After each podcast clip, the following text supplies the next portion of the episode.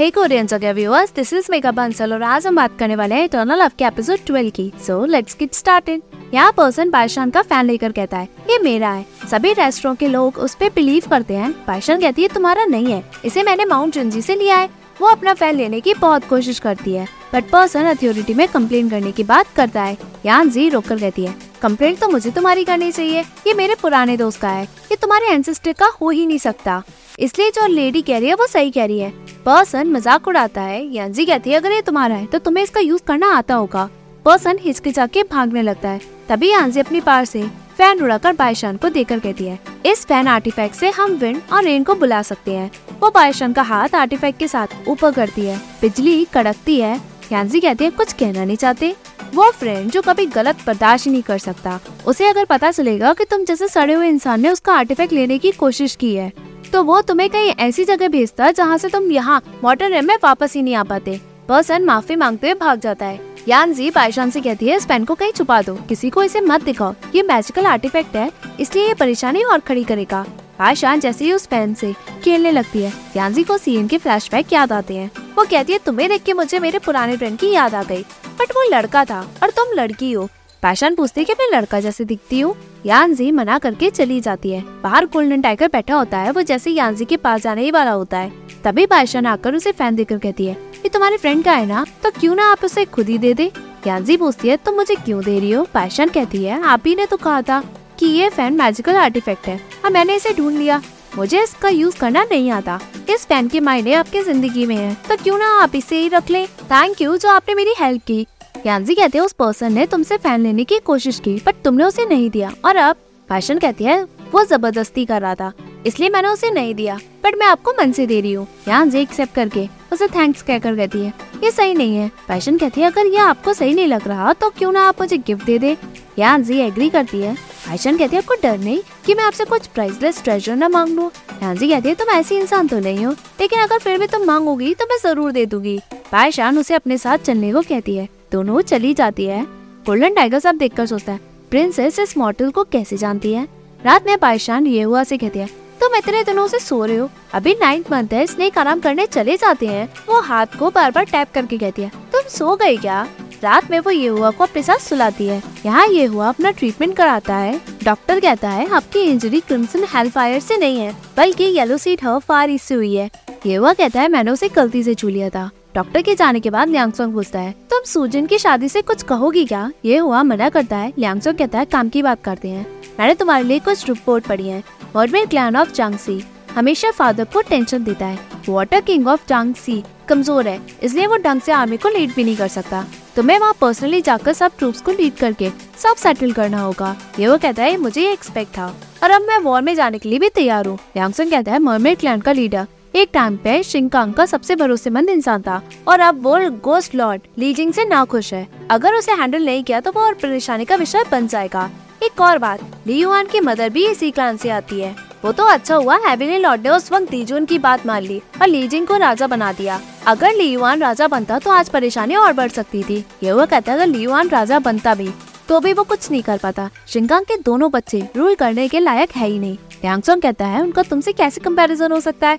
तुम जन्म से ही राजा बने हो। तुमने कभी भी किसी को भी डिसअपॉइंट नहीं किया। तभी ये हुआ को अपनी इंजरी देखकर पायशान के साथ बिता हुए पल याद आते हैं। हैंगसोंग कहता है मर्मे क्लान को सही टाइम के साथ हैंडल करना होगा। वाटर किंग ऑफ़ चांगसी ने हेल्प मांगी है। हेवनली लॉर्ड से ट्रूप्स को हैंडल करने के लिए फोर सीज के खुद के वाटर किंग है। अगर हमने एकदम से ट्रूप्स वहाँ भेजे तो उन्हें लगेगा कि हम उनसे लड़ना चाह रहे हैं। इसलिए हमें कुछ अच्छा सोचना होगा। ये हुआ कहता है, जैसा मैं सोच रहा हूँ, वैसा आप भी सोच रहे हैं ना। लियांगसोंग कहता है, मैंने कुछ दिन तुम्हारी जगह ली। बस यही मैटर था जिसने दिमाग खराब कर दिया। चलो, हम अब अपनी प्राइवेट बात करते हैं। ये हुआ पूछता है, क्या? लियांगसोंग कहता है, तुम्हारी एंगेजमेंट चिंगचू की क्वीन पायशान से। अभी मैंने हेवनली लॉर्ड को तुम्हारी शादी के बारे में डिस्कस करते हुए सुना। वहाँ सभी थे आफ्टर ऑल वो फॉक्स किंग की इकलौती बेटी है। इसलिए इसे ढंग से हैंडल करना ज़रूरी है। ये हुआ कहता है एंगेजमेंट अरेंज हो गई है। तो शादी की इतनी जल्दी क्या है? लियांगसोंग कहता है, ये तो मैं भी नहीं समझ पा रहा कि फादर को इतनी जल्दी क्यों है। शायद जो सेकंड ब्रदर ने किया, इसलिए उन्हें डर है कि अब कुछ गलत ना हो जाए। और इससे वो चिंगचू को दोबारा ऑफेंड न कर दे। ये हुआ उठकर जाता है। लियांगसोंग पूछते, कहाँ जा रहे हो? ये हुआ कहता है सीमिंग से बात करने। तभी वहाँ ये हुआ की कज़न जीयू आती है। बट ये हुआ चला जाता है। सीयू कहती है, वो इतनी जल्दी में कहा जा रहा है? कहीं सूजन सेकंड वाइफ बन रही है तो उसे हेवनली लॉर्ड से चुराने जा रहा है क्या? यांग सॉन्ग उसे फ़ैन मार्कर कहता है, तुम ऐसा क्या कैसे सकती हो? तुम बहुत बदतमीज बनती जा रही हो। जैसे ही वो बाहर आता है, सूजन सामने होती है। टैंगसोंग कहता है, मैंने सुना हेवनली लॉर्ड तुमसे जल्दी शादी करने जा रहे हैं। कुछ दिनों बाद तुम्हें मुझे ग्रीट करने की ज़रूरत नहीं। सूजन कहती है, यहाँ सेलेस्टियल पैलेस में कई सेकंड वाइफ है। भले ही मेरी शादी हो भी जाए तो भी मैं आपको ग्रीट करूँगी। तभी जियो सूजन को पकड़ के कहती है, तुम अभी आई हो? ये हुआ? कब का चला गया? क्या तुम सच में सेकंड वाइफ बनना चाहती हो? तुम बहुत अच्छी बैकग्राउंड से आती हो। इवन लॉर्ड भी तुम्हें अच्छे से ट्रीट करते हैं। अगर तुम मना कर दोगी तो कोई भी तुम्हें फोर्स नहीं करेगा। सुजन कहती है, किसी ने भी मेरे साथ ज़बरदस्ती नहीं की। बस मैं चाहती हूँ। जियो कहती है तो मेरे कज़न को बहुत पसंद करती थी ना? सुजन कहती है, आज के बाद ऐसी बातें मत करना। समझी? बोले आंगसुन से कहती है, मैं बस क्राउन प्रिंस की इंजरीज चेक करने आई थी। क्राउन प्रिंस यहाँ नहीं है तो मैं अब चलती हूँ। सुजन के जाने के बाद जियो कहती है तिजुन के अलावा मुझे कोई लायक ही नहीं लगता। और कोई भी मुझे किसी से भी ज़बरदस्ती शादी करा ही नहीं सकता। यांग सॉन्ग जियो को फ़ैन मार्कर कहता है तिजुन के बारे में सोचना बंद करो। तुम यहाँ नाइन हेवंस में किसी को भी देख सकती हो। तुम्हारा कज़न ये हुआ, तुम्हारे लिए डिसीज़न लेगा पर तीजुन को तुम लाइक नहीं कर सकती। सीयू कहती है, क्यों नहीं? डराना चाहते हो क्या? यांगसोंग कहता है, तुम्हें समझाने की ज़रूरत नहीं बट याद रखना तीजुन के बारे में बिल्कुल भी नहीं सोचना। भले तुम्हारे अंदर कितनी भी फीलिंग्स हो, वो कभी भी तुम्हारी फीलिंग्स को एक्सेप्ट नहीं करेगा। जियो कहती है, वो पत्थर तो नहीं है। फिर उसे फील नहीं होगा क्या? यांगसोंग कहता है, वो वाकई में पत्थर है। तुमने हिस्टोरिकल रिकॉर्ड पढ़े हैं? वो शुरू से इमोर्टल है। कहाँ से आया पता नहीं। इवन हेवनली फादर को भी नहीं पता। इसलिए हो सकता है वो पत्थर से जन्मा हो। जियो मुँह बनाकर कहती है, डराना चाहते हो क्या? समझी तुम्हें डर है कि कहीं मेरी वाकई में शादी तीजन के साथ हो गई तो? तुम्हें मुझे रैंक के हिसाब से ग्रीट करना होगा। वो हंसती है। कहता है, मैं तुमसे वाकई में डरता हूँ। यहाँ ये हुआ, सीमिंग से कहता है, सीएन और मोयुआन की बॉडी एक साथ गायब हो गई। सीमिंग एग्री करके कहता है, सभी ने उन्हें पागलों की तरह ढूँढने की बहुत कोशिश की, बट वो लोग नहीं मिले, इसलिए ये एक रूमर था। सीएन और मोयुआन का रिलेशनशिप मास्टर डिसिप्लिन का नहीं था। जब गोस्ट ट्राइब से लड़ाई हुई दोनों ने अपनी डेथ का नाटक किया और इनसेपरेबल लवर्स की तरह रहने लगे। ये हुआ कहता है, इतनी बकवास हो कैसे सकता है? सिमिंग कहता है, इसी बकवास के लिए तीजुन ने लिखवाया था कि दोनों प्राइवेट प्लेस चले गए हैं ताकि बेकार की गॉसिप ना हो। ये हुआ कहता है, जैसा आपने कहा jet purity fan of Kunlun. Scene का आर्टिफैक्ट था तो फिर वो मॉडल रेम में क्या कर रहा है? सीमिंग कहता है सीन का गायब होना अपने आप एक मिस्ट्री है। अगर आप इसे और देखेंगे तो भी आपको इसके सही जवाब नहीं मिलेंगे। इवन कुल्लर माउंटेन की डिसिप्लिन तक को नहीं पता। शायद जब वॉर हुई तो सी ने इस आर्टिफैक्ट को मॉडल लेम में गिरा दिया हो। ये वो कहता है, शायद ये पॉसिबल है। सिमिंग कहता है कि किस इंसान के पास फ़ैन है? ये हुआ कहता है बस एक मॉडल है। कुछ अलग नहीं है। यहाँ बायशान ये हुआ से कहती है, अब तो आठ दिन भी हो गए। तुम उठ क्यों नहीं रहे हो? विंटर भी नहीं आई है। तुम अभी से सोने चले गए। ये हुआ उठता है बायशान खुश होकर कहती है, तुम उठ गए? मुझे लगा तुम अगले साल गर्मियों में उठोगे। देखो, ये नई रजाई अच्छी है ना? मैं तुम्हारे उठने का वेट कर रही थी, ताकि तुम्हें दिखा सको। ये हुआ कहता है, बहुत ब्राइट है। पायशान कहती है, भले ही ये चटकता कलर है बट मुझे इसका ब्राइट कलर बहुत पसंद आया। देखो मेरे रोज के कपड़े ये नॉर्मल और प्लेन है। कभी कभी चेंज करना अच्छा है ना? ये वह कहता है, भले ही तुम इतनी प्रिटी नहीं दिखती, पर तुम्हारे कपड़ों की चॉइस पूरी नहीं है। फीमेल इमोटल जो कलरफुल सैटन के कपड़े पहनती है, उनसे ये प्लेन कपड़े बहुत बेस्ट दिखते हैं। फ़ैन कहा है तुम्हारा? जब मैं गया, कुछ हुआ क्या? पायशान कपड़े उतार के कहती है, अभी नाइन पंथ है। स्नेक ठंड में आराम करने चले जाते हैं। ये वो कहते हैं, कपड़े उतारना बंद करो। तुम शादी शुदा औरत नहीं हो। इस तरह से कपड़े उतारना ठीक नहीं। पायशान कहती है, काइंड औरत ने हमें ये रजाई दी है। अब हमें ठंड नहीं लगेगी। चलो सोते हैं। दोनों सोते हैं। रात में ये हुआ ह्यूमन फॉर्म ले लेता है। पायशान उसके ऊपर सोती है। ये हुआ कहता है, jet purity fan of Kunlun.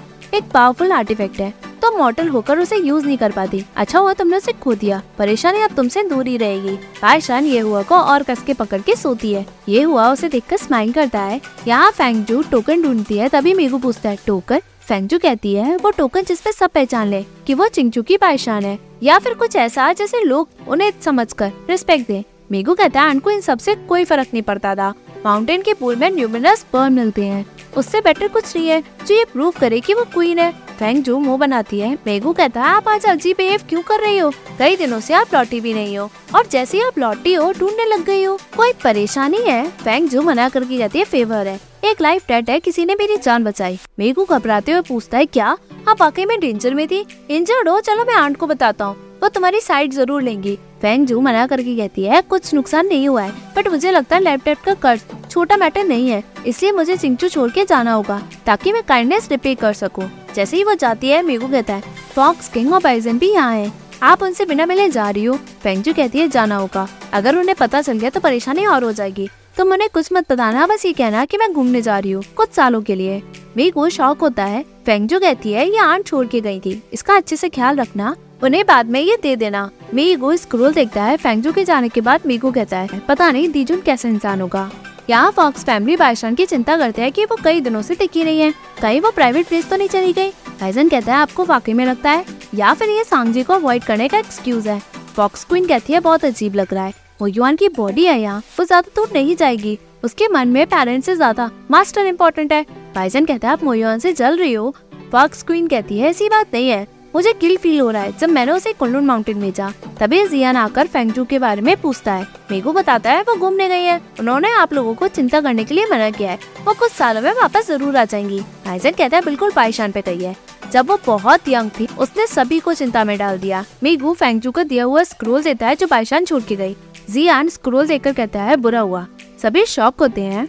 जियान कहता है स्क्रोल में ऑफ़ ईस्ट टेम्पर को सील करने का मेथड के साथ ये भी लिखा है कि सील हर सेवेंटी थाउज़ेंड में लिफ्ट होगी। अगर हम काउंट करें तो वो ये दिन है जब बायशान पीस ट्री वुड छोड़ के गई। फॉक्स क्वीन कुछ एक्सप्लेन करो। जियान कहता है बायशान ऑफ़ ईस्ट टेम्पर को सील करने गई थी। बाइजन कहता है, तभी सिस्टर पूछ रही थी कि अगर मैं गायब हो जाऊँ तो? और अगर शिंकांग सील नहीं हुआ होता तो? दुनिया कैसी लगती? फॉक्स क्वीन कहती है मतलब वो सब जानती थी। फिर भी वो शिंकांग को सील करने चली गई। इसलिए वो गायब है। जियान कहता है, हम बाइशन की पर्सनैलिटी को अच्छे से जानते हैं। अगर वो किसी से रिवेंज लेगी तो कैसे लेगी?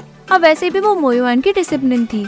इसलिए वो शिंकांग को किसी भी कीमत पे बाहर आने देना नहीं चाहती थी, ताकि दुनिया दोबारा खतरे में पड़े। वो रूशी रिवर गई होगी, और ये स्क्रोल उसने इसलिए छोड़ा होगा ताकि अगर वो खत्म भी हो जाए तो ये बेल ऑफ़ सीलिंग टेक्निक खो ना जाए, ताकि अगले सेवेंटी थाउज़ेंड ईयर्स में दोबारा कोई इसे दोबारा सील कर ले। वो मरने को भी तैयार थी। फॉक्स स्क्रीन रोते कहती है, मरना चाहती थी वो। उसके पास ऐसा दिल आ कहाँ से जाता है? वो बार बार हमें छोड़ के चली कैसे जाती है? बाइजन कहता है, वो कुल्लून माउंटेन की डिसिप्लिन है। उसे बस लोगों की चिंता है। फॉक्स क्वीन कहते हैं, इन सेवेंटी थाउज़ेंड ईयर्स में मुझे लगा वो गॉड बनने में अपनी रैंक बढ़ाएगी, अपनी कल्टीवेशन पे फोकस करेगी, ताकि जब उस पर हेमिली ट्रायल आएँगे, उसे कोई प्रॉब्लम नहीं होगी। किसे पता था कि वो मास्टर का बदला लेने पहुँच जाएगी? हाई इमोटल होते हुए भी वो शिंकांग का सामना कर कैसे सकती है? भाईजान कहता है मदर रो नहीं कंडीशन जो भी हो सिस्टर के पास आपके हाफ़ पार है, चाहे कुछ भी हो, वो खत्म तो नहीं होगी. फॉक्स क्वीन कहते हैं बाय श्यान मेरी इकलौती बेटी है, मुझे याद है वो कितनी फ्री थी, जब वो छोटी थी। फिर भी मुझे उसे कुल्लू राउंडे भेजना पड़ा। उसने वॉर का एक्सपीरियंस किया मास्टर की बॉडी बचाने के लिए उसने अपने दिल से हर रोज खून भी निकाला। और अब सेवेंटी थाउज़ेंड ईयर्स के बाद वो मास्टर का बदला लेने तक पहुँच गई। और रोते हुए कहती है, गलती सारी मेरी है, मुझे उसे कुल्लू राउंडे भेजना ही नहीं चाहिए था। तो ऐसा तो नहीं होता। जियान कहता है, मैं उसे कुंडल माउंटेन ले गया था। मैं इन सब की रिस्पॉन्सिबिलिटी से कैसे बच सकता हूँ? बॉक्सिंग कहता है, ये पायशान को सबसे ज़्यादा प्यार करती है। इसलिए उन्होंने ऐसा कहा, इनकी बातें दिल पे न ले। जियान कहता है, मैं बातें बढ़ाना नहीं चाहता। अभी इम्पोर्टेंट ये है कि हमें पायशान को सबसे पहले ढूंढना होगा। फॉक्स किंग फॉक्स क्वीन से कहता है पायशान के पास तुम्हारी आधी पार है। Nine tail fox clan phoenix clan और ड्रैगन क्लान सभी पुराने गॉड है। अगर कोई मरेगा भी तो कुछ साइन दिखेगा। बट अभी तक कुछ ऐसा साइन नहीं दिखा। मतलब पायशान अभी ज़िंदा है। बाईजान एग्री करके कहता है मदर सिचुएशन अभी इतनी सीरियस नहीं हुई है शायद। ऐसा मत सोचो। भाईशान ज़िंदा है, बस इतना ही काफ़ी है। वॉक्स क्वीन रोते हुए कहती है, गलती हमारी है। जो हम उसे उसकी मर्ज़ी से जीने देते हैं। उसे इतना सीरियस मैटर भी हमारे साथ डिस्कस नहीं किया। अब हम क्या करें? सियार कहता है, सोचना बंद करो। क्यों ना हम लोग उसे ढूंढे? यहाँ फेंगजू बाहर ताइचन पैलेस पे बैठी होती है। तभी वहाँ चंगी आकर फेंगजू से कहती है, तुम यहाँ ऐसे उदास क्यों बैठी हो? क्या किसी ने तुम्हें बुली किया? फेंगजू पूछती तुम लड़की हो? चंगी कहती तुम्हें कैसे पता? फेंगजू कहती है, मेरी आंट भी लड़कों वाले कपड़े पहनती थी। मुझे अब आदत हो गई है। चंगू कहती है, तुम्हारी आंट सेलेस्टियल पैलेस में कौन है? फेंगजू कहती है चिंगचू की क्वीन पाइशान फेंगजू कहती है, वो क्राउन प्रिंस की होने वाली वाइफ है। और तुम फेंगजू अपना इंट्रोडक्शन देती है। चेंगयू कहती है तो तुम छोटी प्रिंसेस हो। तुम अपने बड़े लोगों के साथ आई हो। और वो लोग तुम्हारी आंट की शादी के बारे में डिस्कस कर रहे हैं। फेंग जू मना करके कहती है, मैं कर्ज उतारने आई हूँ। तो तीजू ने मेरी ज़िंदगी बचाई चेंग यू हंस के कहती है। तुम वाकई में इंटरेस्टिंग हो। तुम्हारा हर वर्ड मेरे एक्सपेक्टेशन से ऊपर चला गया। तो बताओ, उन्होंने तुम्हें कैसे बचाया? फेंगजू कहती है, अगर मैं बताती तो तुम मुझे अंदर ले जाओगी। चार घंटे से ये दोनों गार्ड मुझे अंदर ही नहीं जाने दे रहे। चंगू कहती है, मैं लेके चलती हूँ। अगर तुम किसी और डाइटी से मिली होती तो डिफ़िकल्ट होता बट तुम मुझसे मिली हो। चलो, वो उसे अपने साथ ले जाती है। चेंग यू सारी स्टोरी सुनकर कहती है तो तुम यहाँ कर्ज उतारने आई हो? तीजुन के स्टेटस के हिसाब से उन्हें किसी भी चीज़ की कमी नहीं है। तुम उनका कर्ज कैसे चुकाओगी? फेंगजू कहती है, दिनों रात काम करके। जब भी उन्हें ज़रूरत होगी उनके साइड में रहूँगी। चेंगयू कहती है, तुम तीन तरीके से ताइचन पैलेस में रह सकती हो। पहला, तुम्हारी हाई रैंक होनी चाहिए। वो तुम्हारे पास नहीं है। दूसरा, तुम ताइचन पैलेस में शादी कर लो। फेंगजू घबरा के मना करती है। चेंगयू कहती है, मैं औरतों को समझती हूँ। तुम अभी नहीं कहना चाहती तो क्या? तुम जल्दी कहोगी। पर अब तीसरा मेथड ही तुम्हारे लिए सूटेबल है। तुम कर पाओगी। मेड बन पाओगी क्या? फेंगजू मेड बनकर चली जाती है। सीमिंग फेंगजू से पूछता है, तुम यहाँ क्या कर रही हो प्रिंसेस फेंगजू कहती है, अंदर जा रही हूँ। सीमिंग कहता है, ये ताइचन पैलेस है। फेंगजू कहती है, जानती हो, अगर मैं अंदर खो भी गई तो भी मैं इस साइन को पहचान लूँगी। देखो। सीमिंग कहता है, बेवकूफ़ी बंद करो। दी जोन इजी गोइंग पर्सन नहीं है। अगर उन्हें पता चला कि तुम ताइचन पैलेस में घुस रही हो तो वो तुम्हें बाहर निकलवा देंगे। फेंगजू पूछती है, क्या तीजन ऐसे हैं? सिमिंग कहता है सेलेस्टियल पैलेस में। कौन तीजन को नहीं जानता? तीजन ऐसे ही है। देखो मुझे, मैं भी उन्हें ऐसे ग्रीट करता हूँ। फेंग जो हंस के कहती है, वो बहुत इंटरेस्टिंग है। सिमिंग कहता है, मुझे आप इंटरेस्टिंग लगती हो। फेंगजू कहती है, मैंने एक टाइटी को ब्राइट किया मुझे अंदर जाने दो। मैं ये चांस फेस करना नहीं चाहती। सिमिंग पूछता है, किसकी हिम्मत हुई बताओ? फेंगजू कहती है, मैं बताती हूँ, पर तुम किसी को मत बताना। रेडी चेंग्यू सिमिंग कहता है, आपको इंसान सिलेक्ट करना अच्छे से आता है। यहाँ सिर्फ़ चेंग्यू ही है। जो आपकी हेल्प कर सकती थी। फेंगजू कहती है, ऐसा क्यों कह रहे हो? वो बहुत प्रिटी और नाइस पर्सन है। इसलिए मैंने उनसे हेल्प मांगी। सिमिंग कहता है, जो दिखता है, वो होता नहीं है। चेंग्यू मॉटल रेम से मॉटल बनी है। वो थर्ड प्रिंस लियांग सॉन्ग का लव भी है। फेंगजू कहते हैं, तभी जो लोग पार में होते हैं, उनका प्रोटेक्शन होना ज़रूरी है। सीमिंग उसे ग्रीट करता है। फेंगजू कहती है, मैं ज़्यादा वेट नहीं कर सकती। मुझसे मिलने आना, मुझे आपकी हेल्प की ज़रूरत होगी। फेंगजू अंदर मेड बनकर चली जाती है। जीयू सब देखकर एक मेड को बुलाकर कहती है, ये सभी मेड है मेड एग्री करती है। जीयू कहती है दीजुन पैलेस में हर बार कोई नई मेड क्यों आती है? इससे तो ये हुआ बेटर है। स्टार लॉर्ड और जिया यूनी उसके साथ रहते हैं। सभी मेल है। मेड कहती है सभी मेड की सबसे लोएस्ट रैंक है। वो सिर्फ़ काम करेंगी तीजुन के करीब नहीं जाएँगी। सीयू कहती है, सबसे प्रिटी मेड को यहाँ नहीं रखना, वरना यहाँ पैलेस में डिस्टरबेंस खड़ी करेगी वो। सभी मेड के साथ फेंगजो भी पहुँचती है। एक मेड उसका बेड दिखा कर कहती है, एक मेड ने यहाँ का रूल तोड़ा तो उसे लोअर रैम में पहुँचा दिया। फेंगजू शौक होकर बैठती है। तभी पीछे मेड बात करती है, इसे अभी लाया है। इतनी प्रिटी है बट अगर ये दीजुन के लिए आई है, ताकि अपनी रैंक बढ़ा सके तो इसे सबसे पूछना चाहिए था। यहाँ हर महीने कुछ मेड आती है और बाद में लोअर रैम में पहुँचा दी जाती है। फेंग जू सब सुनकर देती है। मुझे यहाँ ज़्यादा टाइम तक रहना होगा, ताकि मैं कर्ज चुका सकूँ। अच्छा काम करना होगा, ताकि मैं नीचे रेम में ना जाऊँ। बाद में फेंगजू जैसे ये टी दीजुन को देने जाती है। जीयू से रोकते हुए कहती है, किसने कहा? तुम्हें जाने को? तुम जीजुन को क्या समझती हो? वो पुराने दिनों का अर्थ और हेवन के रूलर थे। उन्होंने अपनी पोजीशन हेविली लॉर्ड को भी दे दी। सेलेस्टियल पैलेस में सबसे रिस्पेक्टेबल पर्सन है। हेविली लॉर्ड और क्राउन प्रिंस ये हुआ भी उन्हें ग्रीट करते हैं। तुम नई मेड उनके स्टडी में टी देने जा रही हो। तुम्हें रूल्स नहीं पता क्या? फेंगजू कहती है, जहाँ मैं रहती हूँ, वहाँ इतने रूल्स नहीं है। जियो पूछती है, तुम कौन से लिम से यहाँ आई हो? फेंगजू कहते हैं चिंगचू के आसपास। जियो पूछती है, वही बॉर्डर जो चिंगचू और सेलेस्टियल रेम के बीच आता है? वहाँ के लोगों में तमीज और पार है ही नहीं। इसलिए तुम्हें रूल्स नहीं पता? फेंगजू कहती है, तमीज? चिंगचू के कस्टम बहुत सिंपल होते हैं। हमारे पास ज़्यादा रूलर नहीं होते, जैसे सेलेस्टियल राइम में होते हैं। हम शांति से रहते हैं। जीव कहते हैं मतलब तुम रूल्स नहीं जानती।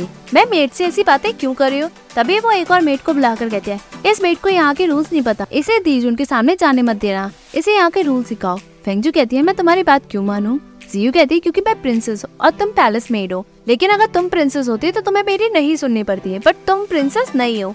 जैसे ही फेंगजू कुछ कहने जाती है, दूसरी मेट कहती है शट अप ये क्राउन प्रिंस की कज़न ऐसे कैसे तुम बात कर सकती हो इनसे? फेंगजू मन में कहती है क्राउन प्रिंस की कज़न वो तो मेरे आंट के होने वाले फ्यूचर हस्बैंड है मतलब उसकी मुझसे भी हाई रैंक है। फादर और आंटी मुझे बड़ों की रिस्पेक्ट करने सिखाया है, भले ही वो रिस्पेक्ट लायक हो या ना हो बट वो प्रिंसेस है तो बड़ी है। अगर उन्होंने रूल्स को याद करने को कहा है तो मैं ज़रूर करूँगी। दूसरी मेट कहती है प्रिंसेस ने सही कहा। तुम्हें यहाँ के रूल्स नहीं पता। मैंने तुम्हें एक बार कहा और तुम बातों में खो गए। फेंग जो एग्री करके आती है मुझे रूल सीखने होंगे। मेट कहती है, जो मेट काम करे उसे रूल्स की क्या ज़रूरत है? चलो मेरे साथ लॉन्ड्री रूम में काम करने। बाद में फेंग जो थक कर सोती है, वो अपने नाइन टेल को हिलाती है, तभी वहाँ चेंगी आकर उसे मार के पूछती है, तुम दीजुन से मिली क्या? फेंग जो मना करके कहती है, मुझे और मारो। मैं बहुत थक गई हूँ। मैंने अभी तक दीजुन को नहीं देखा, पर ये आंट की फ्यूचर हस्बैंड की कज़न को देखा। उसने मुझे रूल्स को सीखने को भी कहा है। मौका देख के उन मेड ने मुझसे एक लेबर वाला काम भी करवा दिया। चंगू कहती है, क्या वो जियू थी? बट क्या उसने तुम्हें हार्ड रैंक दिया? फेंगजू कहती है, वो छोटी लड़की क्या? उसकी तो मुझसे भी हाई रैंक है। चेंगी कहती है तो तुम कह रही हो। अगर पुराने रिलेशन को देखा जाए तो मेरा थर्ड प्रिंस लियांग सॉन्ग के साथ था। तो मैं जियो से बड़ी हुई ना? तो तुम मुझे दादी का घर बुलाओगी क्या? तुम इतना सीरियस क्यों सोचती है? ऐसा सोचो, तुम्हारी आंट और क्राउन प्रिंस सेम रैंक में नहीं आते क्या? बहुत टाइम अकेले रहने के हिसाब से इमोटल को इन सबसे कोई फ़र्क नहीं पड़ता। अगली बार डरने की ज़रूरत नहीं। मत बोलना कि तुम प्रिंसेस हो। फेंग जो एग्री करके पूछती है, तुम्हारे पास थर्ड प्रिंस के साथ क्या है? चेंग यू मना कर गए थे पास रिलेशनशिप था और कुछ नहीं। हम लोग कुछ टाइम से एक साथ थे और हम अलग होकर भी अच्छा कर रहे हैं। फेंगजू कहती है ओ अच्छा हमारे नाइन टेल फॉक्स क्लान में अगर हमने किसी के साथ होने का मन बना लिया तो हम पूरी ज़िंदगी उसी के साथ रहते हैं। चेंगे पूछते तो तुम्हारी आंट ने सेकंड प्रिंस से शादी कैंसिल करके क्राउन प्रिंस के साथ अरेंज कैसे कर दी? पेंचू कहती है, वो तो कभी सेकंड प्रिंस से मिली ही नहीं। मेरे वाइजन अंकल ने कहा था, हमारे क्लान में सभी के लव अच्छे हैं। जो भी चैलेंजेस बचे हैं, वो सभी आंट के खाते में आ गए हैं। बट उन्होंने ये भी कहा था कि हेवन में मेरी आंट को सबसे खूबसूरत बनाया है। उनकी लव लाइफ में ट्विस्ट और टर्न ज़रूर आएँगे। नहीं तो ऐसा फेयर नहीं होता कि सबको चुने इतनी आसानी से मिल जाए। सेंग्यू कहती है, जैसा तुम कह रही हो, उससे मैं भी वेट नहीं कर पा रही हूँ कि तुम्हारी आंट कब सेलेस्टियल पैलेस में आए। मैं भी तो देखूँ कि वर्ल्ड नंबर वन ब्यूटी दिखती कैसी है। फेंग जो अपने नाइनटीन हिला के कहती है, मेरी आंट बहुत ब्यूटीफुल है, वो हंसती है। तभी एपिसोड एंड होता है। Hey viewers if you like this video please like share and subscribe this channel thank you